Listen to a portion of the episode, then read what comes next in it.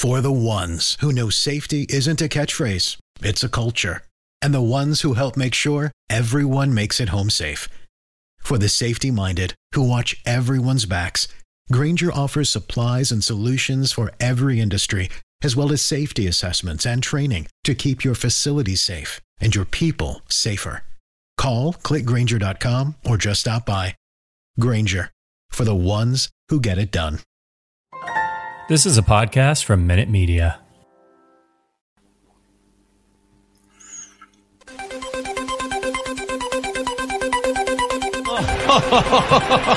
Who would be a Wolves fan, eh? On goes ball. People might yet win it here for Wolves. Flash in the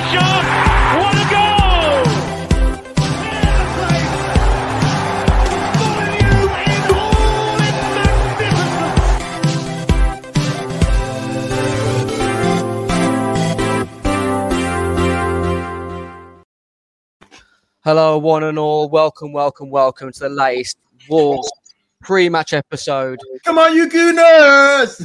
We've got probably the biggest football fan in the UK at the moment, one of the biggest Arsenal fans in London. I've got Gary Powell with me from the Libertines, DJ, producer, humanitarian, composer, father, just all-round good guy. How's it going, Gary? And most importantly, gooner! He's an absolute gooner, folks. I, I was surprised Gooner! how serious this guy is a gooner. He's got his gooner top there. G Dog 27 on the back. It's an absolute pleasure to get one quarter of what I class as the greatest UK rock and roll band in history.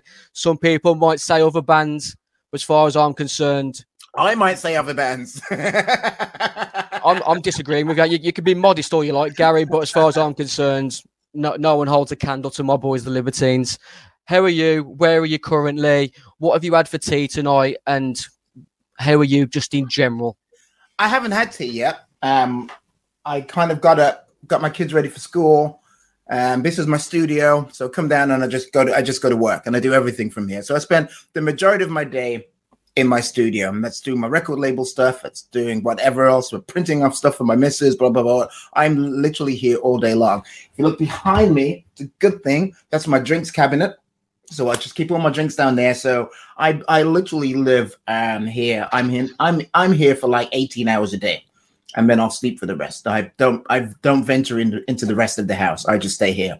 I literally don't see anybody. All I need is my studio equipment and my booze and work and I'm happy. What's what's in that glass tonight? We had a bit of a conversation off air. I think it's a whiskey. You're still a Jack Daniels fan?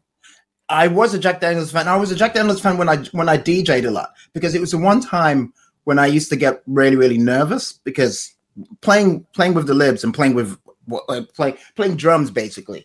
Um, you have your armor, which is your drum kit, directly in front of you, and then you have extra armor of the rest of the guys in the band directly in front of you. So it's kind of like you, you, you feel like you have a little bit of a safety net. Whereas when you DJ, it's pretty much with, with, with me for the majority. It's me in front of people playing music that, generally speaking, some of it they don't want to hear. some of it they really want to hear. I kind of I my my my sets are kind of block party sets. I kind of like because I because I, I really do like to DJ. I like to scratch it up and put mixes together and all that type of nonsense. I like to do that. But that doesn't necessarily necessarily mean that people are going to be into what you do. Whereas when you come to see a Libertine show or a, or a special show or you know doll show or whatever, you're into that. You're totally into it. So when you're DJing, it's about winning people over. So I was really, really, I, I, still am to this day. I'm still very, very nervous about every time I go and DJ. So I kind of, not so much now, but I used to, I used to drink a lot of whiskey when I DJed. I'd go through a through a DJ set. I'd just, they'd, they'd just give me a bottle of whiskey, a bottle of Jack Daniels, and I'd knock a bottle of Jack Daniels back while I'm DJing. Whether it was an hour set, a two hour set, if it's a two hour set, it'd be more than that. If it's an hour set, I'll just knock back a, a, a, just one bottle of uh, Jack Daniels just so I can get through the set, just so I don't have to think about it I don't have to worry about it because it's a, it's a nerve wracking thing putting yourself on the line like that to people's kind of people's opinions, people's criticisms, and you know, you know, regardless of which, I'm I'm you know I, I can I consider myself, um, I guess I consider myself a musician, but at best, I'm just an entertainer. That's that's you know, if if, if you disagree with the fact that you you if you if you disagree with the fact that I think I'm an I'm a musician, then you can't disagree with the fact that I my job is to entertain. So I'm an entertainer, and it sometimes it's really really difficult to actually think about yourself as an entertainer, knowing full well that you're going to receive criticism criticism criticism from from people watching you do what you do. So i just used to knock back a couple of bottles of jack daniels a night.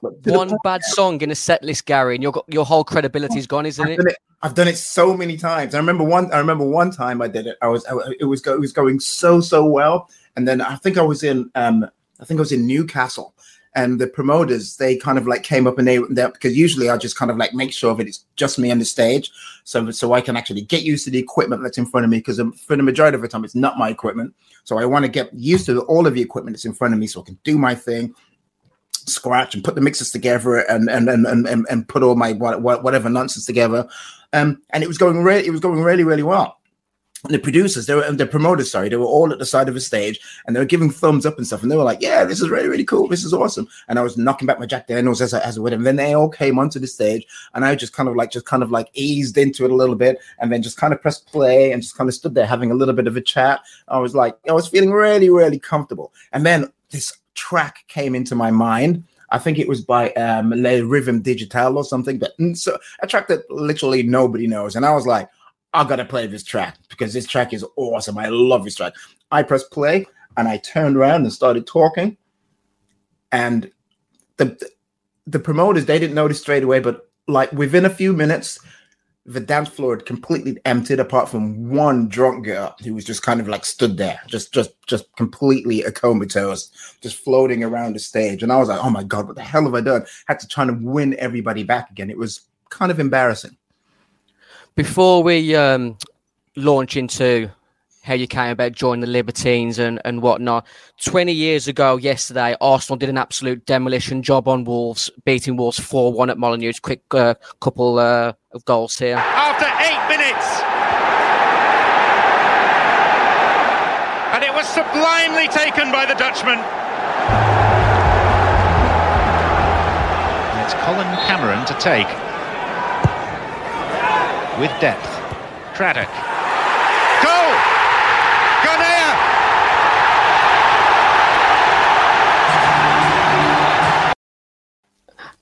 Absolute demolition by Arsenal that day, but for the Wolves fans watching tonight, great moment for Vital Ganea scoring past Jens Lehmann. 20 years ago, Gary, Libertines were just about to sort of embark on making the money, releasing of Up the Bracket, not long after the self-titled Libertines album.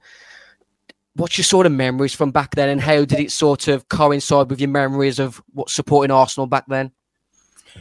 Um, actually, that's a that's that that actually is an amazing question because at that point in time, I was living in Angel in Islington, right down Upper Street. if you if you go if you literally walk 20 minutes down Upper Street, then make a left. Um, you'll kind of you'll, it'll take you around about at that point in time to the old to to Highbury, and that's where you said go and watch our Arsenal play at Highbury. We we were we were not yet in the Emirates Stadium. The Emirates Stadium was just a, a glimmer in Arsene Wenger's dreams. Um, but um, but uh, no, I just kind of I kind of remember the fact that everything that was ha- happening at that point in time was was just happening. There was no real plan like when I when I joined the band, when I, when I met Pete and Carl, I, we um, when we initially started playing, we were just a three piece. It was just me, Pete, and Carl. John was in the band, but he left the band to um, do his A levels. So me and Pete and Carl, we were in the studio, and we're in in, in a plethora of studios, starting at the Islington Arts Factory, um, which, which again is just around the corner from the Arsenal. And the first thing that we played together was Horror Show, and they and, and Horror Show at that point in time was a completely different track, and they just allowed me to kind of like rearrange and do whatever I wanted with it. And it was just and and it was at that point in time that w- that we kind of like found something that was kind of simpatico prior to that, we were we, we used to hang out at this pub called Filthy McNasty's, and and it was at that point in time that where we actually realized there was some there was kind of like kinetic energy between us because we kind of liked the same things, we liked the same music, we had the same kind of like historical approach to to life, like you know. Uh, they were they were outsiders. I'm that I'm still kind of an outsider. I don't really hang out with that many people per se. I I I, I just don't because I don't know why. To be honest, I'm I I I guess I'm I'm kind of one of those geeks that always kind of like um, I'd rather sit down with a book, read some absolute nonsense, or create some music, which is a nightmare for my family because you know it can be like two, three o'clock in the morning, and if I've got an idea, then I've got to get up and I've got to start doing some stuff. It's just kind of it's just it's a constant. It's a it's a constant drive of creativity within the house. So it's it's it's it's a it's a little, it's a little bit kind of crazy. I was actually supposed to go to the Brits party tonight, and um, my manager um, for at various artists, Dave Bianchi, um, he sent us a message on Friday saying, "Well, you just come to the Brits party. You never go," and I never go because I'm not really particularly that interested. But then I thought, you know, why don't I just take my missus? We'll just go. It might it might be kind of fun.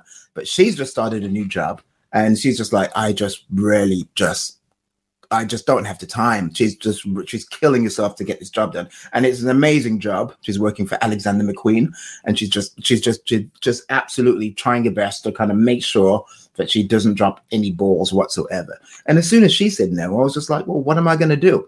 I'm not going to hang out with people who already have other people to hang out with. I'm not just going to stand there. I'm not going to stand there and hope for people to want to come and talk to me. I'm just going to stay at home, do some cooking, and go back to my studio and write some crappy weird ass music like like I normally do play some guitar play some piano play some drums I'm just going to do that because that's kind of like that that is my my level of comfortability and I'm glad that you've chosen um, a night in with the fan cast over a night at the Brits. I mean, for me, it's a no-brainer. Well done on that. Um, as I mentioned, just 20 years ago, Arsenal and the Libertines were about to sort of storm the UK maybe not so much in Europe. You haven't really cracked that for for a good few years now. Uh, I did see an Instagram post on Carl Barat's Instagram the other day, uh, signed uh, autograph from Arsene Wenger saying, "I wish your three quarters of the band." Uh, great success and thank you for your support. I mean, what does Arsene Wenger sort of mean to you as a, an Arsenal supporter? Were you glad I, that he left in the end, or did he overstay his welcome? Or he, he did. He never overstayed his welcome because I am. I, I I got told from a source that I that I believe to be um, quite kind of like um, succinct um, that he would have left earlier in his in in his tenure as a manager, but there just wasn't anybody to take over. There just there just wasn't anybody to take over, and it, without him shoring up everything that was Arsenal at that point in time. I mean, we have to also kind of remember that with the squad that he had without buying any Premier players, he managed to keep Arsenal within the top four for donkey's years. He did, so how he did that, I've got no idea. Our Arsenal fans, for me, are some of the some of um, some of the most loyal to a fault fans in the entire world. And they really, I was um, I was Instagramming one this morning about um, the use of um, Nicolas Pepe as a as a false nine, and this dude was just like, "Well, he's not a false nine. He's just not. What happens if what happens if he fails?" And I'm like, "You're not a coach. You're not a manager, and it's not just about like being able to pick up a phone or play um, FIFA 22 or whatever. It's not about that. You're dealing with really young personalities, young men who've been told, young men and women now who've been told that they're amazing. They're amazing all of the time. And now you have to go and enforce an ideology in them when they already have one enforced on them that is more individually orientated and that's every manager within the premier league that we're talking about right now They're, you know it's it, it's not as simple as can you can you get the best out of the player it's about can you enforce an ideology in that player that they will be able to to stick with and grow as a player and an individual throughout their tenure within the club. That's why I like the likes of Pep Guardiola. He's absolutely freaking amazing. What he's been able to do over these years, keep that consi- that level of consistency, not dropping off at all, not having players go, yeah, we're amazing, we've done it. Yeah, we don't need to work as hard now because we're absolutely amazing. He's not allowed that to happen. That is the problem. That that happened. That is the problem. That, that is what happened with George Graham. George Graham was wasn't able to keep that level of consistency because he what Arsene Wenger um, inhabit what what he took over from was the majority of George Graham's team. He didn't create something completely new. He just took George Graham's team and added a few little pieces to the pod. That's all he did. That's what's wrong with today's game now, Gary. There's too many people on YouTube doing football podcasts who think they know football. that's what that's the biggest problem in the world right now, Gary. All these YouTube, all these YouTube and TikTok football people. but it all started. It all started with Arsenal.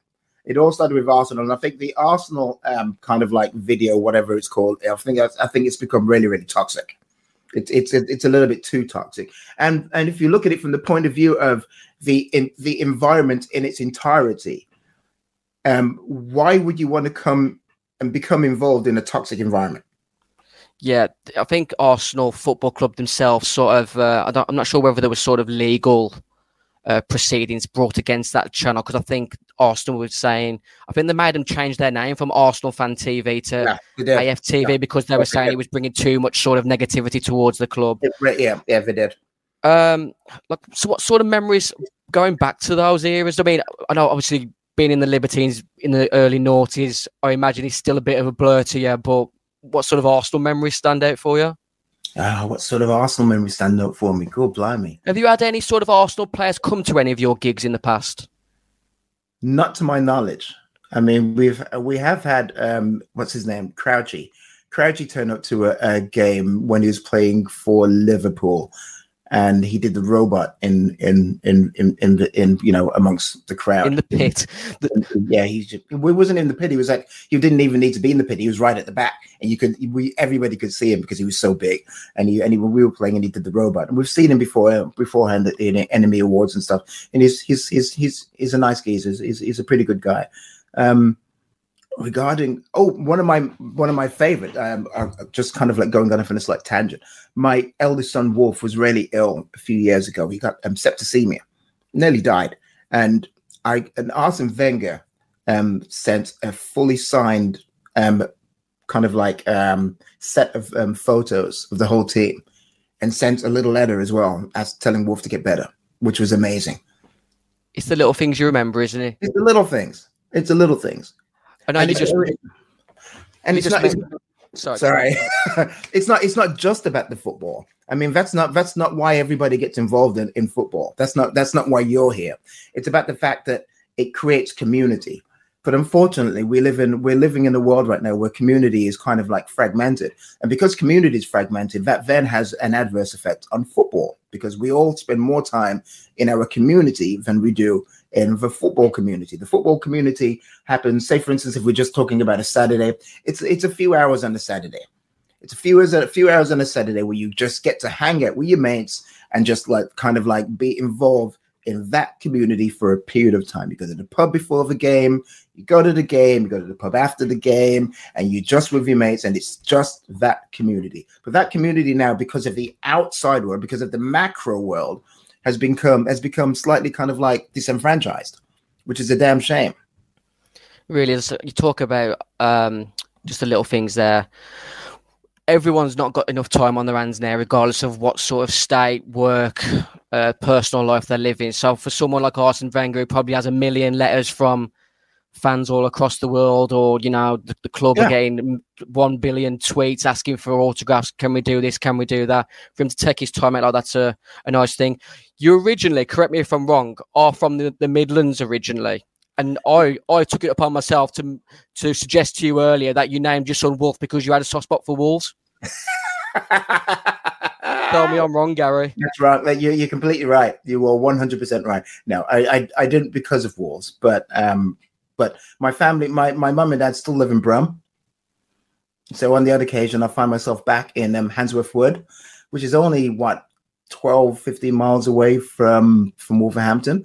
I remember one of one of the last times I went to Wolverhampton, I went to see Ben Harper play at the Civic Hall. Other than like being within the Libertines, I mean, I'm just just on about just going for the day and just hanging out. And Wolverhampton's a great place. It, it's it's beautiful. Like there's there's the kind of what is it? Um, is it like the like there's like a beaches area where there's loads of bars and stuff and and it's it's I can't remember what it, I can't remember exactly what it's called, but it's it's it's kind of cool. I think it's uh, definitely been well. Obviously, since uh, COVID's taken place, it's been a, it's definitely been a while since you've been back to Wolverhampton, the the Paris of the Midlands, as I like to call it. Um, but hopefully, we can get you and the band back there uh, at the new Civic whenever that reopens. I know you played uh, with the Dirty Pretty Things at the Wulfrun, which for me still the best gig I've ever been to in my life. Uh, any memories of that night? I re- I remember that because my dad. It was his birthday one of the nights there and my dad came out on stage and the whole audience sang happy birthday to my dad really loud and resounding and the only time the only ever time i've heard uh, an audience sing that loudly about anything was when we play the barrowlands in glasgow and because that you know I, I that is kind of that that that audience at the barrowlands is just it's just another level but wolverhampton gave him an absolutely amazing good run for their money. My dad was kind of like really embarrassed. I loved it. I loved the fact that my dad felt all sheepish and was like, "What the hell am I doing here?" It was it was, it was pretty cool, and I was very much a testament to um, the Wolverhampton audience. It's quite a compliment to co- compare the, the Wolverhampton um, sort of gig scene to Glasgow because that, that Glasgow bunch are they're a rowdy bunch, aren't they? Um, I think that Dirty Pretty Things uh, gig at the Wulfrun was the week where the album was released, and I think I ended up on stage that night hiding behind the speakers for about half an hour of that gig, and then as soon as I actually jumped on the stage, you like decided to stage dive off. well, one of the things that I re- really remember about that gig as well, I think we played two nights there, maybe one night, I can't remember. Um, but afterwards we we went actually we we were driving up to Glasgow straight afterwards actually to go to the Barrowlands um funnily enough. And but Carl and Didz they they got picked up in cars and they got driven down to London to do um soccer AM which I found I was really really annoyed well, I wasn't really, really annoyed. It was, it was kind of cool. It was, it was kind of cool. But Carl, Carl, Carl's an Arsenal fan, but literally knows nothing about Arsenal. Doesn't know anything about Arsenal. He just, you know, he supports them because they're from his hoodie. They're, they're from, they're from our area. They're from our ends, and that's who we support because it's a, it's, you know, it's not just about the football. It's about the community. I mailed I mailed some some some some bloke this morning who was complaining about the decisions that um, Arteta was making and I just said, Well, what are you going to do? You're not a manager. And you know what? If Arsenal get demoted down to the second tier football, I'm still going to be a fan because this is this is my hometown. This is this this is my team from here, and I support my team from here. This is this is and it's and it's more about the community and the fact that when you go to a game, it is really kind of like respective of the entire community and that's one of the reasons why I, I love supporting Arsenal because it you look you, you look out into in, in into the Emirates now. I wish it was a high, I wish it was Highbury, but you look out into the into the Emirates now, and it looks like the community. It looks like the entire community. You see everybody there, all shades of color or whatever. That's what you see there. That is Arsenal. I think the only other team that I see that might be like that would be um, Crystal Palace. I haven't yeah, seen. They have, they have got a big community spirit. Crystal Palace. Um, I haven't seen um, anything else like it. And for me, it's about it is it, it is it is about the it is about that that community spirit, that community coming together. We shouldn't have community coming together at Christmas and New Year's. It should be all year round.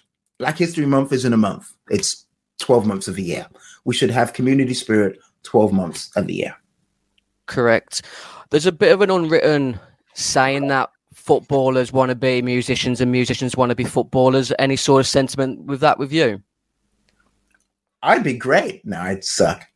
Funny thing is that my son, my both my boys, this is my both my boys before um COVID, um, they got scouted by Tottenham. how, would, how, would, that have felt for you, Gary? they were um, they were there. They, they they were there. I had to sign the contracts, and they were at Tottenham. It's it's it's all about their uh, their future. It's what they it? wanted. It was the, it's what they wanted. They, they, they can join Arsenal when they when they make it big, can't they? They can do all the do all the do all the academy work and then join Arsenal afterwards, like Look, uh, Harry Kane did the opposite way. Yeah, exactly. Now, luckily enough, COVID happened. Then then they just, then they took up skateboarding, and now they've just gone back to the local teams, and they're just like my eldest son kind of summed it up because where I was taking him to his local team, which which who had, since he was eight years old, then won the Islington and Camden League every year. They're just ridiculously good. They're just awesome. And then his school team, and then he was at Tottenham as well. So he was doing football virtually every day of the week. He's only just turned 12, and this was before COVID. So between the ages of eight and 10 years old, he was playing football every day of the week, basically. And it got to that point where he just kind of like lost, he just became so disenfranchised with playing football that he just, he literally said, um, I don't want football to be my career.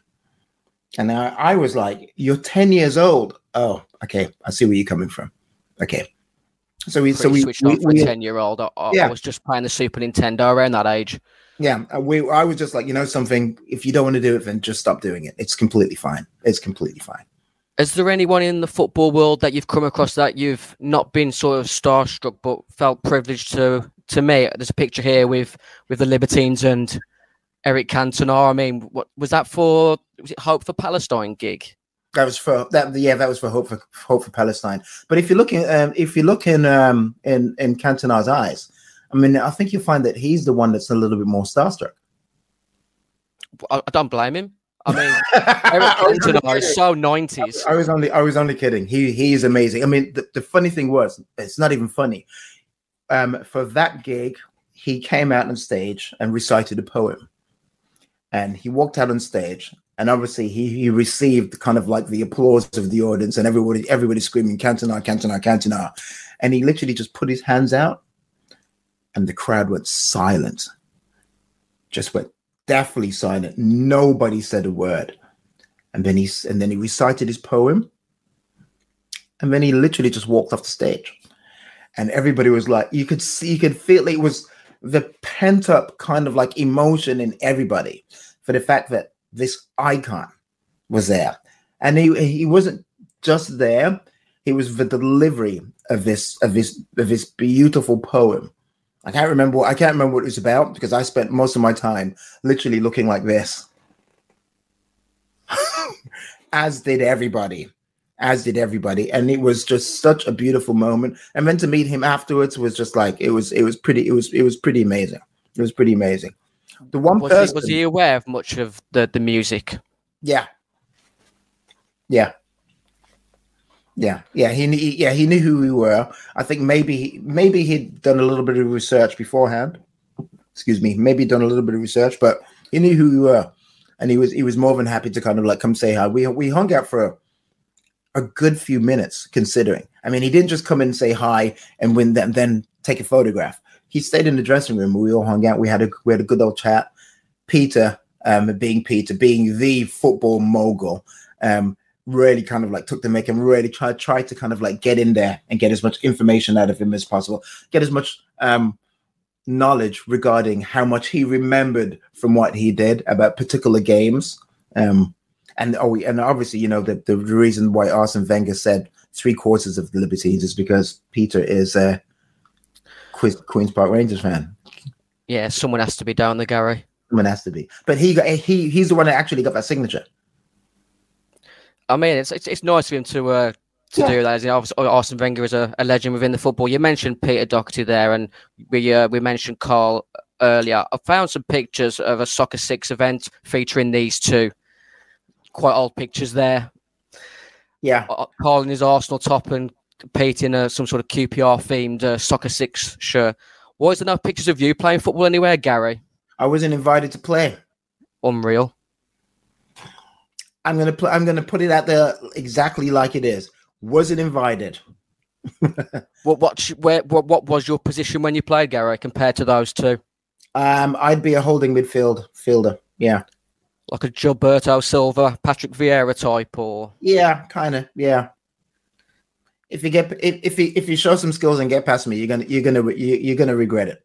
you, you, you'll get past, but you won't get the shot away.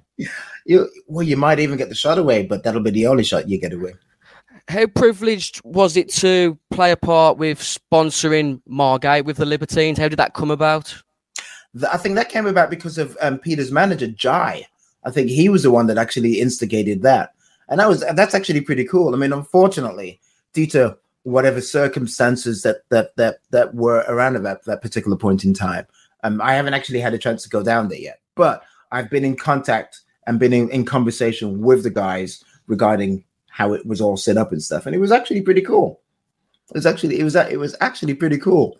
I mean, you, you know, we'd think that there'd be a lot of like a more of a business acumen regarding how it was actually set up, and then like you know the the tenor, the period of time that that you know it would be set up for, and it but it was basically set up for on on the basis of a like. That's all it was set up for. It was just set up on the basis of a like, and and and the fact that we were um, in Margate at that particular point in time, trying to do something that was that is, I should say, very community orientated. I mean, we have the hotel and we have the studio down there as well, and you know, it is it it is a business venture, but it is also kind of like a viable and part of the Margate community, and hopefully, it is going to be one of the things that kind of like transcends the dynamic that actually is the perception what is Margate right now. Margate has this perception of being very kind of um Brexit, um Farage led kind of like is a very, very kind of like um very um, poor but right wing led kind of like enclave. And it's it's kind of not that at all. It's very, very community orientated. And I think unfortunately it's been kind of like it's one of those one of those um, places that's been kind of like left behind and derided by by society you know, just like the likes of Blackpool and Scarborough and so forth, that were kind of like bastions of British kind of like seaside and tourism culture. But as soon as people kind of like found, I don't know, Magaluf, why the hell would you go to Margate? Where in, where in actuality, you know, it, it it is very kind of like it's a very poignant, beautiful part of British culture and landscape that people should kind of like really try to in, in, investigate more because it's not you know at the end of the day it's not just about catching as much sun as possible. It is about kind of like investing yourself in what is british culture. And the more you can actually invest yourself in the entirety of what is british culture then the more you have more of an understanding of everything that is around you. Shoreditch by the sea? No no i thought that's what i was told no no that is the biggest amount of bullshit that I've ever heard in my entire life. I used to live in, in Dalston in Hackney, and I remember um, when I moved out of there to live in Highbury, and I remember being back in there to meet some mates, going out for a drink, and I walked past some walked past some kids who I and I heard them say that they were really really happy and cool to be in D Town.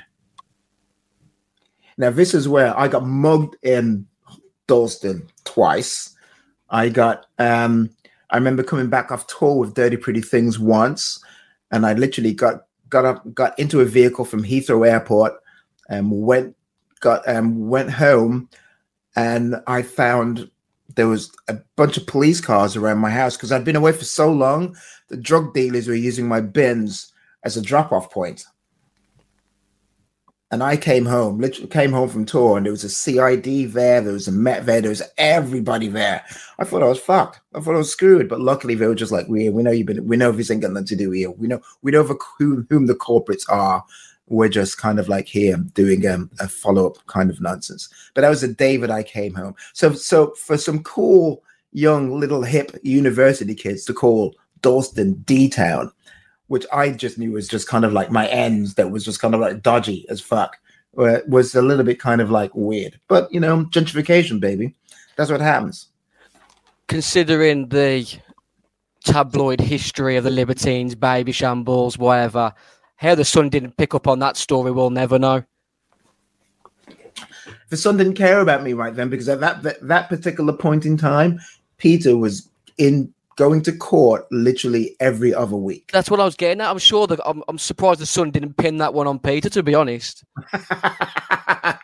yeah, well, you know, um, there's this is part of my um, problem that I have with the rock and roll industry, which I think the pop industry is kind of, albeit, don't get me wrong, there is some great pop music, but the industry itself has kind of got it right because regardless of whom you are within the industry, you will get applauded for your efforts.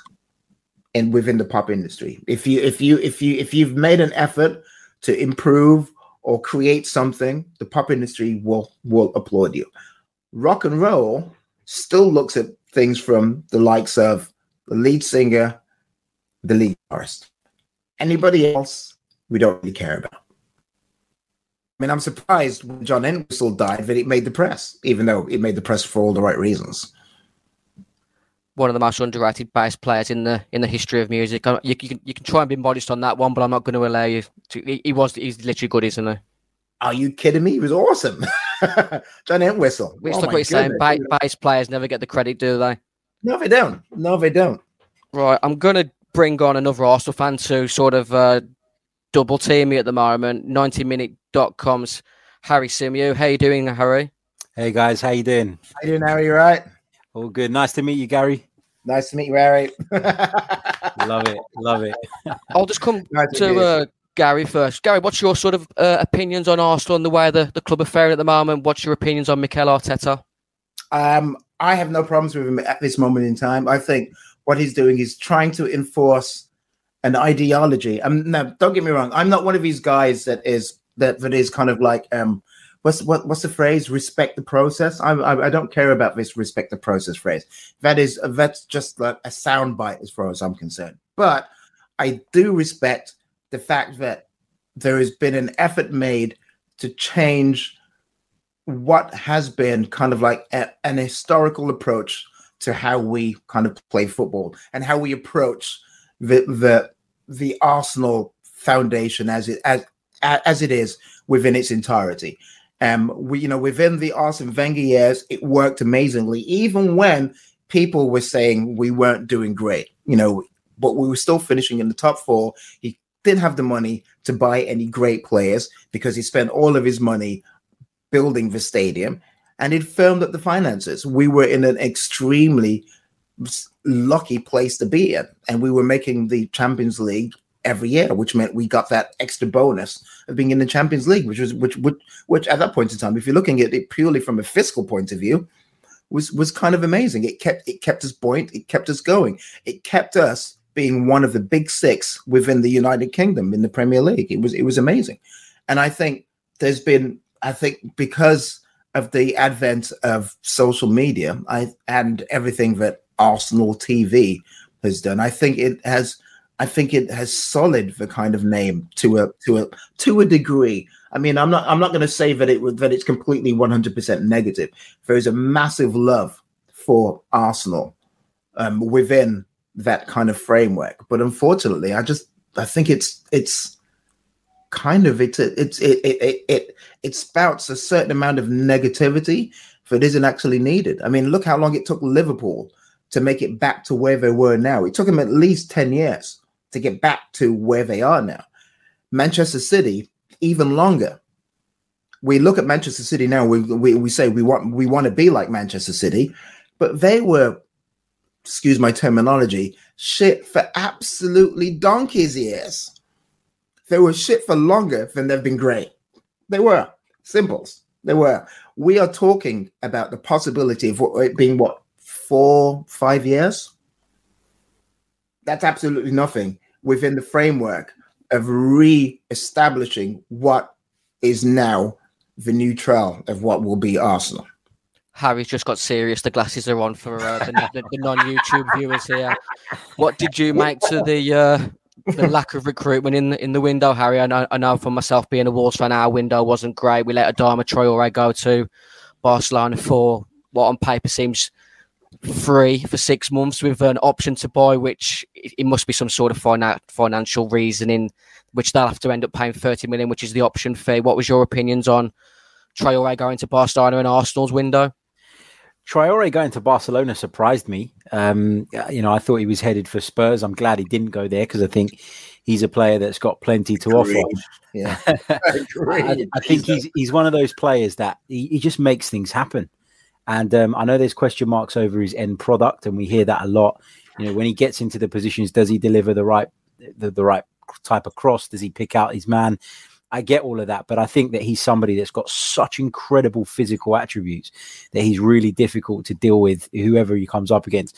So for him going to Barcelona, I was surprised. I watched him play for Barcelona at the weekend against Atletico Madrid, and he had an instant impact. So, uh, yeah, happy for him to do well, uh, considering he's not um, but in terms of um, in terms of Arsenal's window, I've got mixed feelings on this, uh, Dan, because initially, you know, when the window slammed shut, I was sitting there thinking, well, this is really frustrating. You know, Arsenal have had an opportunity here to add to the squad, improve the squad, and potentially enhance our chances of finishing in the top four.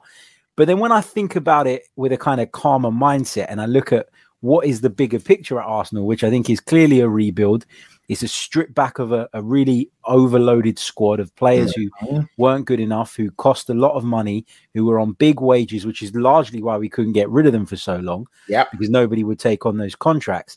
I think this is what needed to happen. And I'm actually glad that we didn't go and, and, and blow a crazy amount of money on somebody that we weren't totally sure on because Yeah. that exact approach is why we are where we are now. And it's why we dropped out of the top six because we spent vast amounts of money on people that just weren't good enough. And look, Arsenal tried. They tried to sign Dusan Vlahovic. He was the man that they wanted. They couldn't make it happen. He had his heart set on Juventus. Then the opportunity came along to have talks with Real Sociedad about Alexander Isak.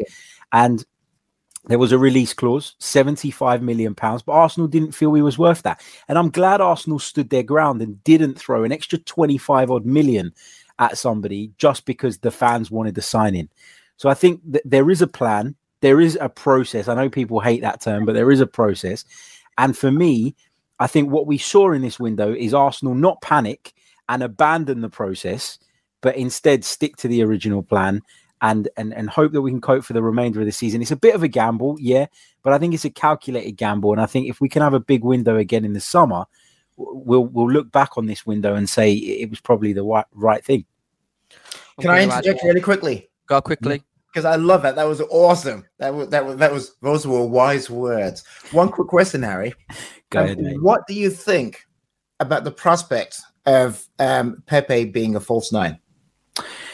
I think it's it's something that I wouldn't mind seeing. I think that Nicolas Pepe's you know really good in front of goal. I think when he gets around the penalty area, his unpredictability and the fact that he can cut in on that left foot of his um, and produce wonderful finishes is obviously uh, great, and it's something I'd like to see. My only issue um, with that is I think in Mikel Arteta's team and in his system, that he has a very specific role for the number nine.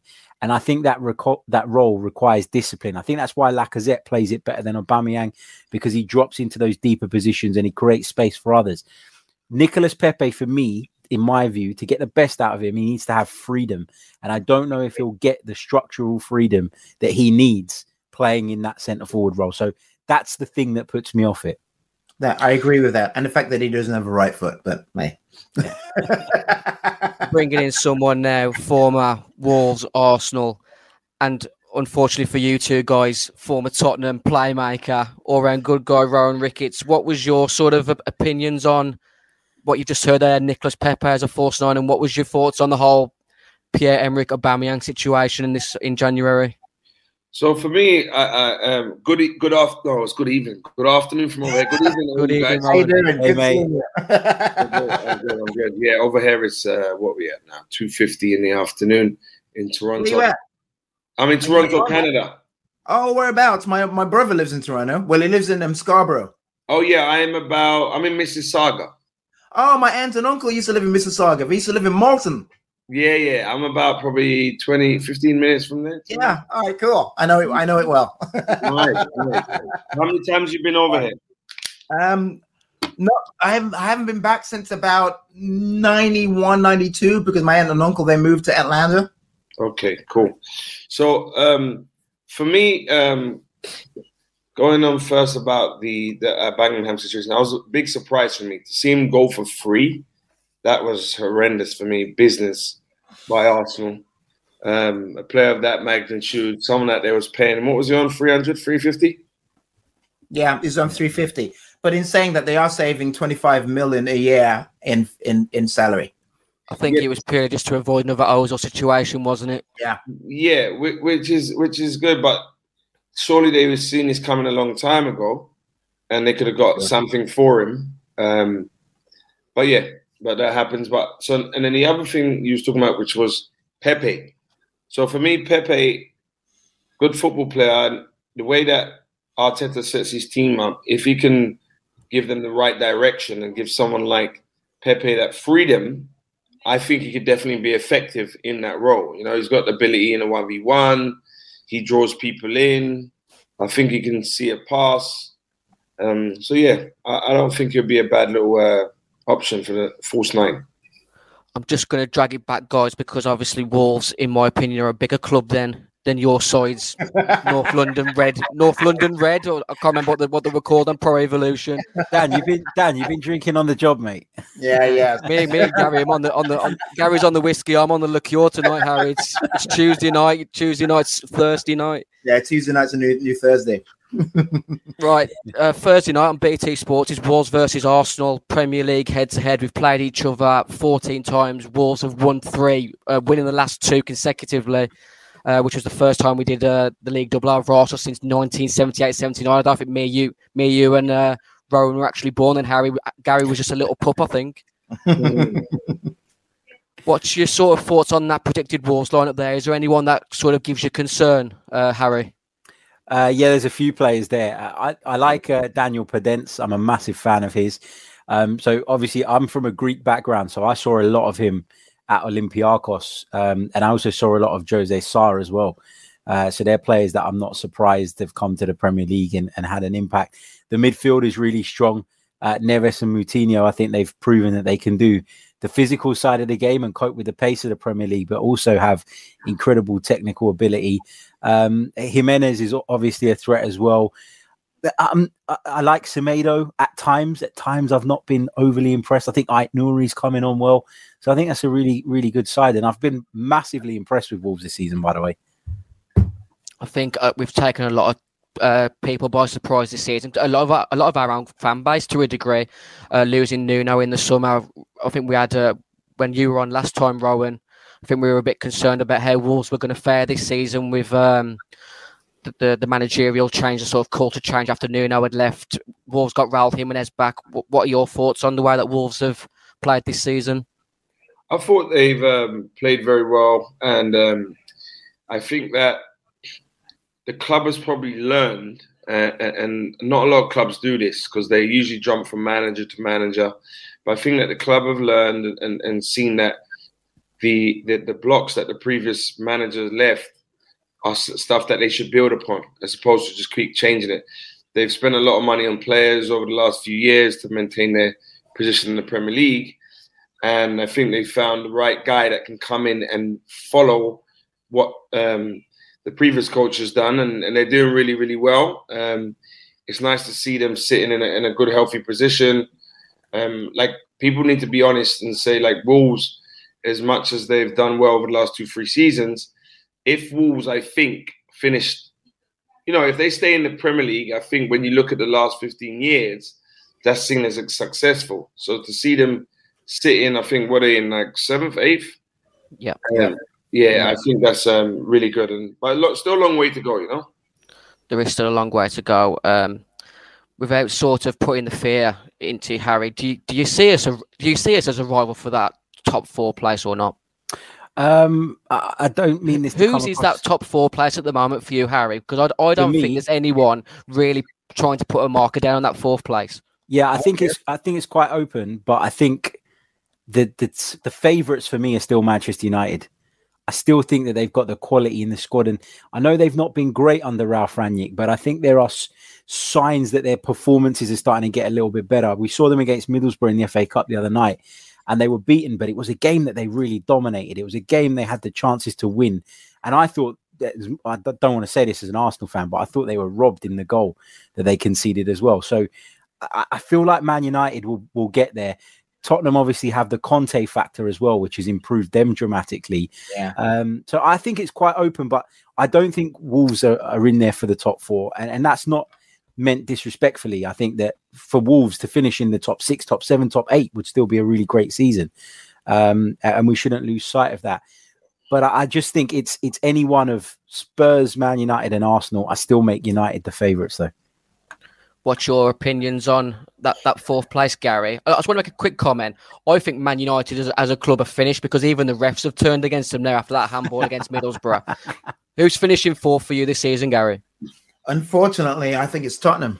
Unfortunately, I I, I, I think it's Tottenham. I think we, if we're lucky, we'll finish. We'll come in in sixth, but I I think it, it it's Tottenham, and I think a lot of that is is as you mentioned beforehand. It it is a Conte kind of like um, factor that he's been there before, and he really he, he understands the Premier League. I think the finances at Tottenham are a little bit more assured than they are at at Arsenal, obviously because they've actually had, albeit a mediocre transfer window, but they've had a transfer window. Whereas, whereas with us, we haven't actually had any. For so for us, it's more of a, a case of two steps forward and one step back. And that one step back, I think it just might be just a little bit too much for us to get into the top four. But regarding that, the, for me, it's not it's not about whether we make it into the top four right now. It's about whether we actually get ourselves into a position of actually getting that consistency so that when we move forward, we are where we're supposed to be. And I don't think we're there just yet.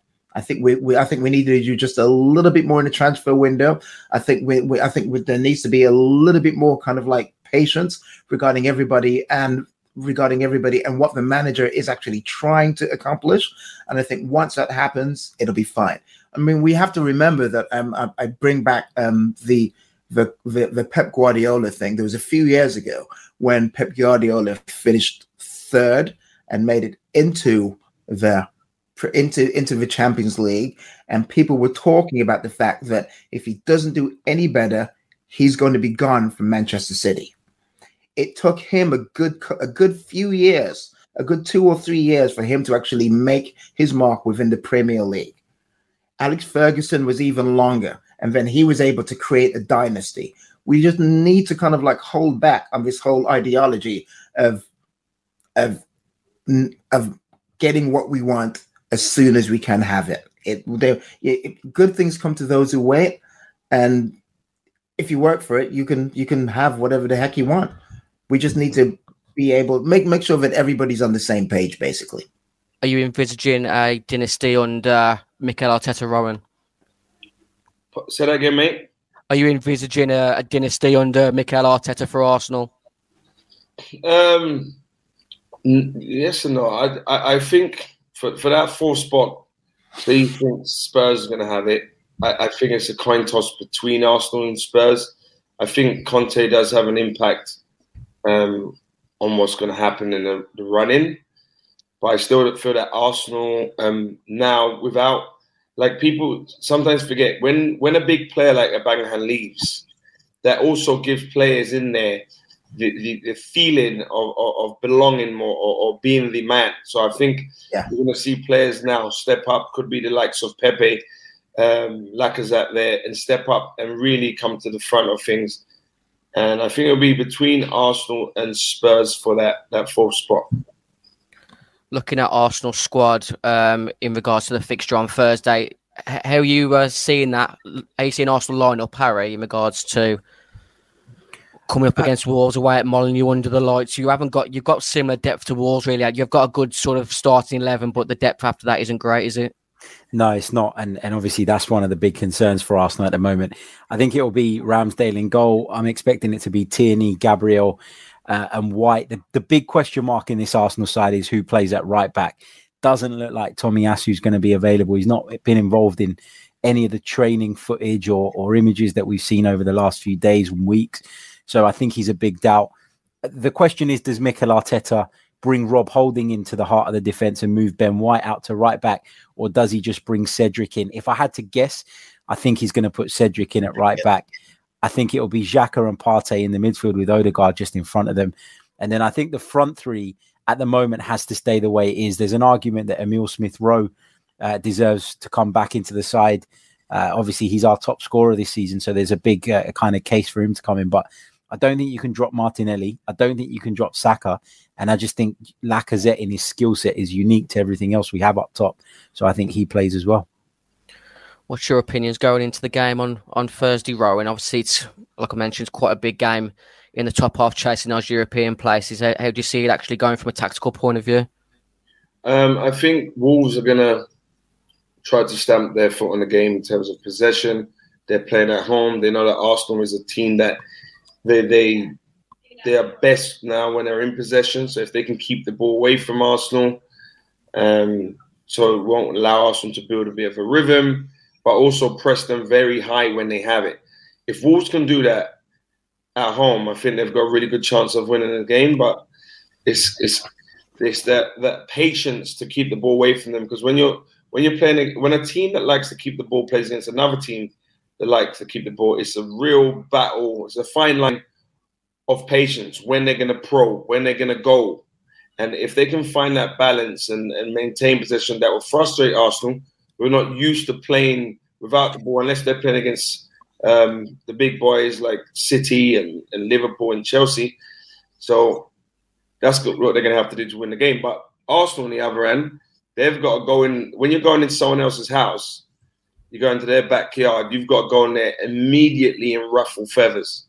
Immediately. So it's going to be it's going to be interesting. I think having people like Partey in midfield – um, Xhaka there. Maybe I wouldn't be surprised if they went with maybe Elneny because it's going to be important to win that midfield battle to maintain possession.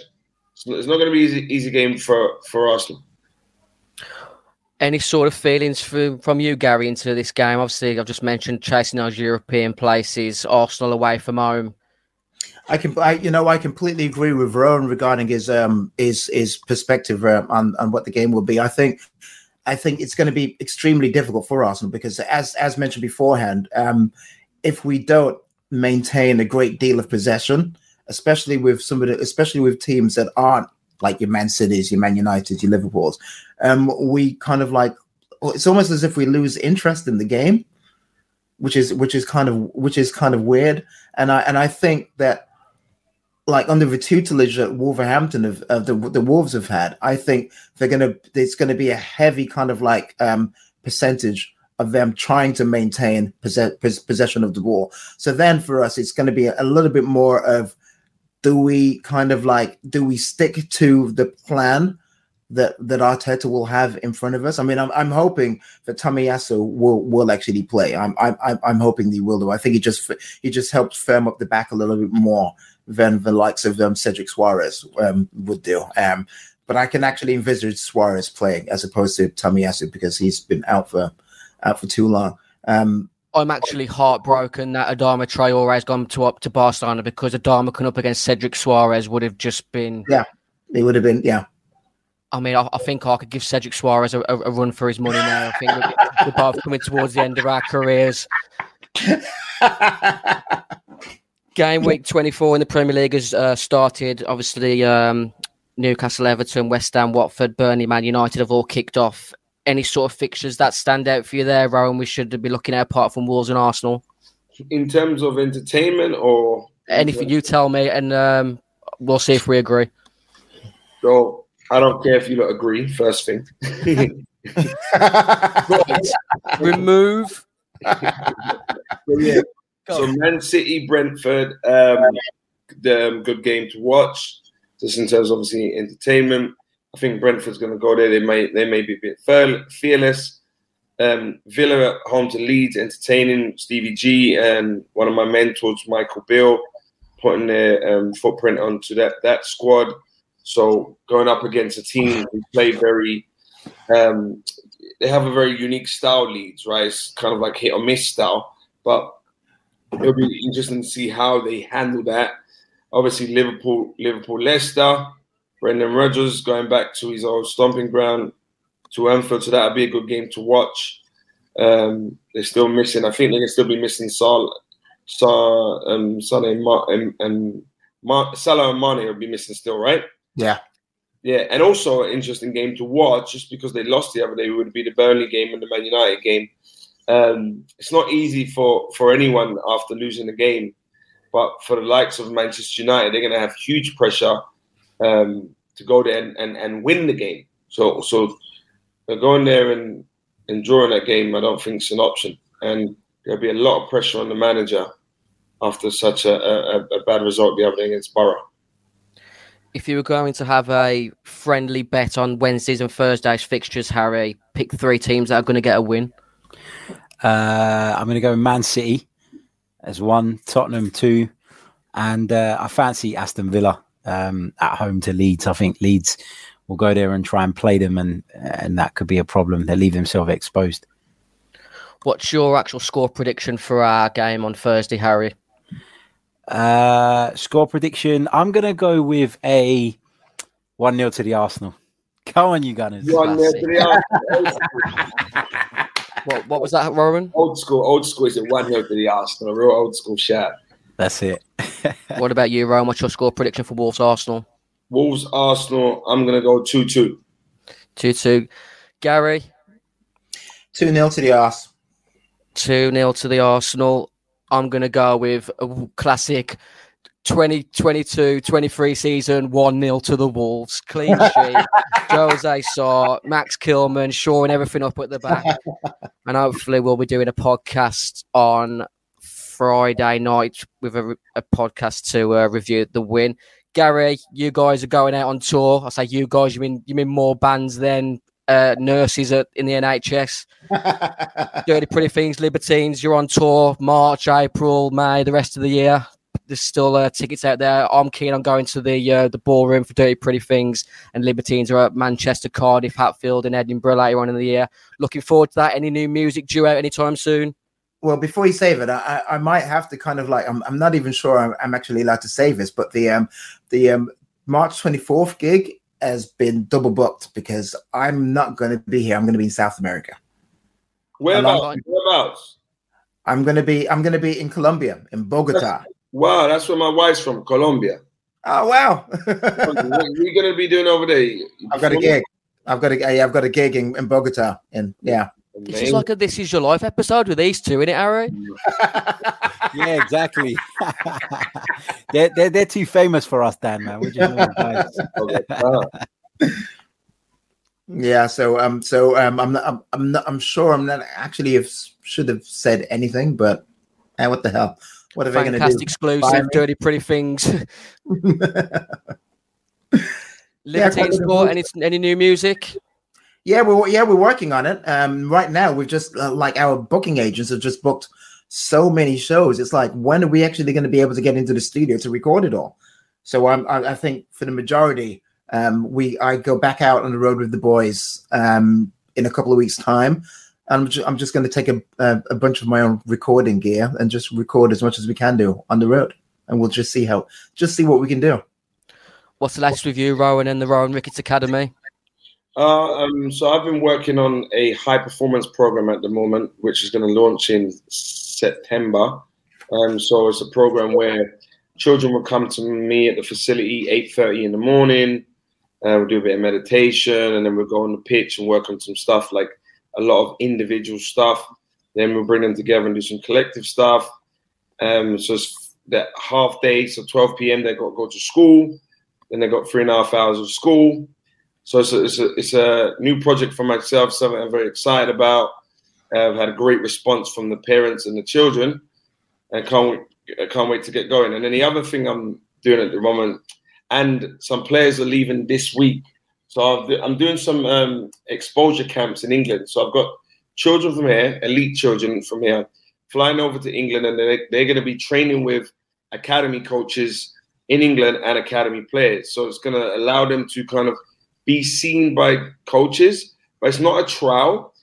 Um, but it's going to allow them to be seen by certain coaches, be assessed by them while playing against other signed players in England.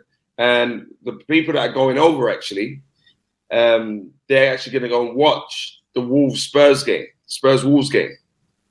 So, so, so they're going to get a chance to go and watch um, the two clubs where their coach played. So that they're, they're flying in three days. What a privilege for those kids, Rohan, seeing the likes of João Moutinho, Ruben Neves, and that Harry Kane, who was a bit all right for Tottenham. Harry, Chronicles of a Gooner, Athletic Greens, tell us all about it. yeah, uh, Chronicles of a Gooner podcast available on all major podcast stores and, of course, on YouTube. Uh, part of the 90 Min Network, just like yourselves. Uh, so, doing lots of great work, lots of great content, uh, keeping it ticking over, and obviously trying to keep up with the drama that is Arsenal, which is pretty much takes up all our time, I guess. Not surprised. we mentioned just before you came on, Harry, that the, the one of the biggest problems in football nowadays is YouTubers and people on Twitter who think they know football. I agree. We'll, we'll be back after the uh, Wolves Arsenal game this week with a podcast to review. Hopefully, a Wolves win. Playing us out this week on the show is Wolverhampton based band Rosa Kalen with Kill the King. We'll see you soon. Thanks for coming on, guys. Take care.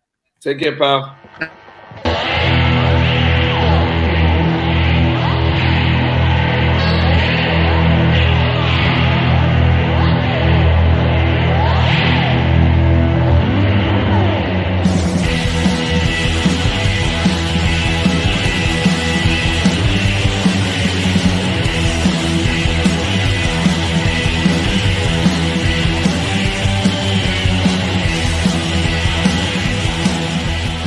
When you're searching for the best prices on tickets to sports, concerts, or live shows, you've got to download the Game Time app.